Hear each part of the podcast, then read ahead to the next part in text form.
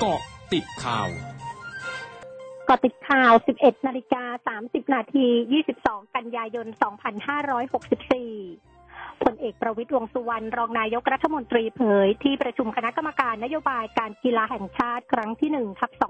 2564 เห็นชอบร่างแผนพัฒนาการกีฬาแห่งชาติฉบับที่ 7 ซึ่งเป็นแผนระดับชาติมีวัตถุประสงค์เพื่อให้ประชาชนทุกกลุ่ม มีการออกกำลังกายและเล่นกีฬาอย่างสม่ำเสมอ ส่งเสริมอุตสาหกรรมการกีฬาให้เติบโตอย่างต่อเนื่อง และสามารถสร้างมูลค่าเพิ่มทางเศรษฐกิจของประเทศพร้อมเน้นย้ำให้ใช้วิทยาศาสตร์การกีฬาเพื่อการพัฒนาศักยภาพนักกีฬาอย่างจริงจัง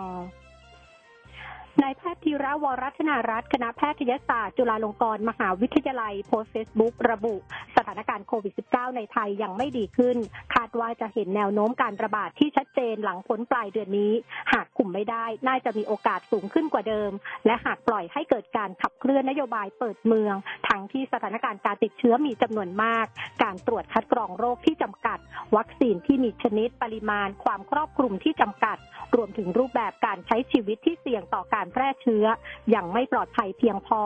ซึ่งโมเดลกล่องทรายชี้ให้เห็นแล้วว่ามีปัญหาแม้เป็นพื้นที่จำกัด ถ้าขยายมาเมืองหลวงโอกาสที่จะแตกย่อมมีสูงมาก กลุ่มคนที่ผลักดันนโยบายดังกล่าวจำเป็นต้องรับผิดชอบต่อผลกระทบที่ตามมา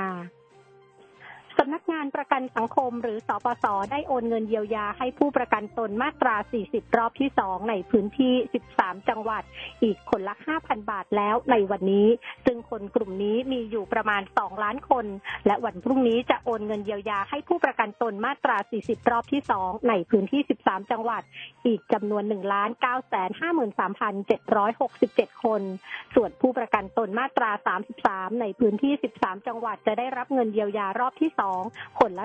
2,500 บาทในวันที่ 27 กันยายนนี้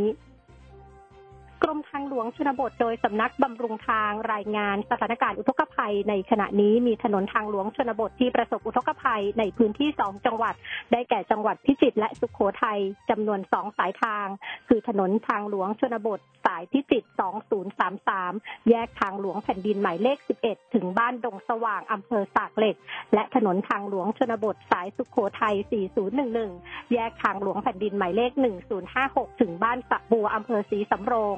ล่าสุดสามารถสัญจรผ่านได้แล้ว โดยกรมทางหลวงชนบท ได้ดำเนินการติดตั้งป้ายเตือน ปักเสาแสดงเขตแนวน้ำท่วม ให้ประชาชนได้รับทราบ และสัญจรด้วยความระมัดระวังรวมถึงได้จัดเจ้าหน้าที่เฝ้าระวังและอำนวยความสะดวกให้กับประชาชน ในบริเวณที่มีน้ำท่วมบรรเทาความเดือดร้อนให้กับประชาชน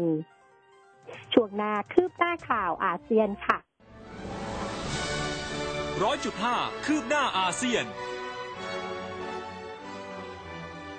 ผู้ว่าการธนาคารกลางอินโดนีเซีย ประมาณการว่าอัตราการขยายตัวของเศรษฐกิจอินโดนีเซียจะอยู่ที่ร้อยละ5ในไตรมาส3ปีนี้ และร้อยละ4.5ในไตรมาส4ปีนี้ รวมทั้งเชื่อมั่นว่าเศรษฐกิจอินโดนีเซียจะขยายตัว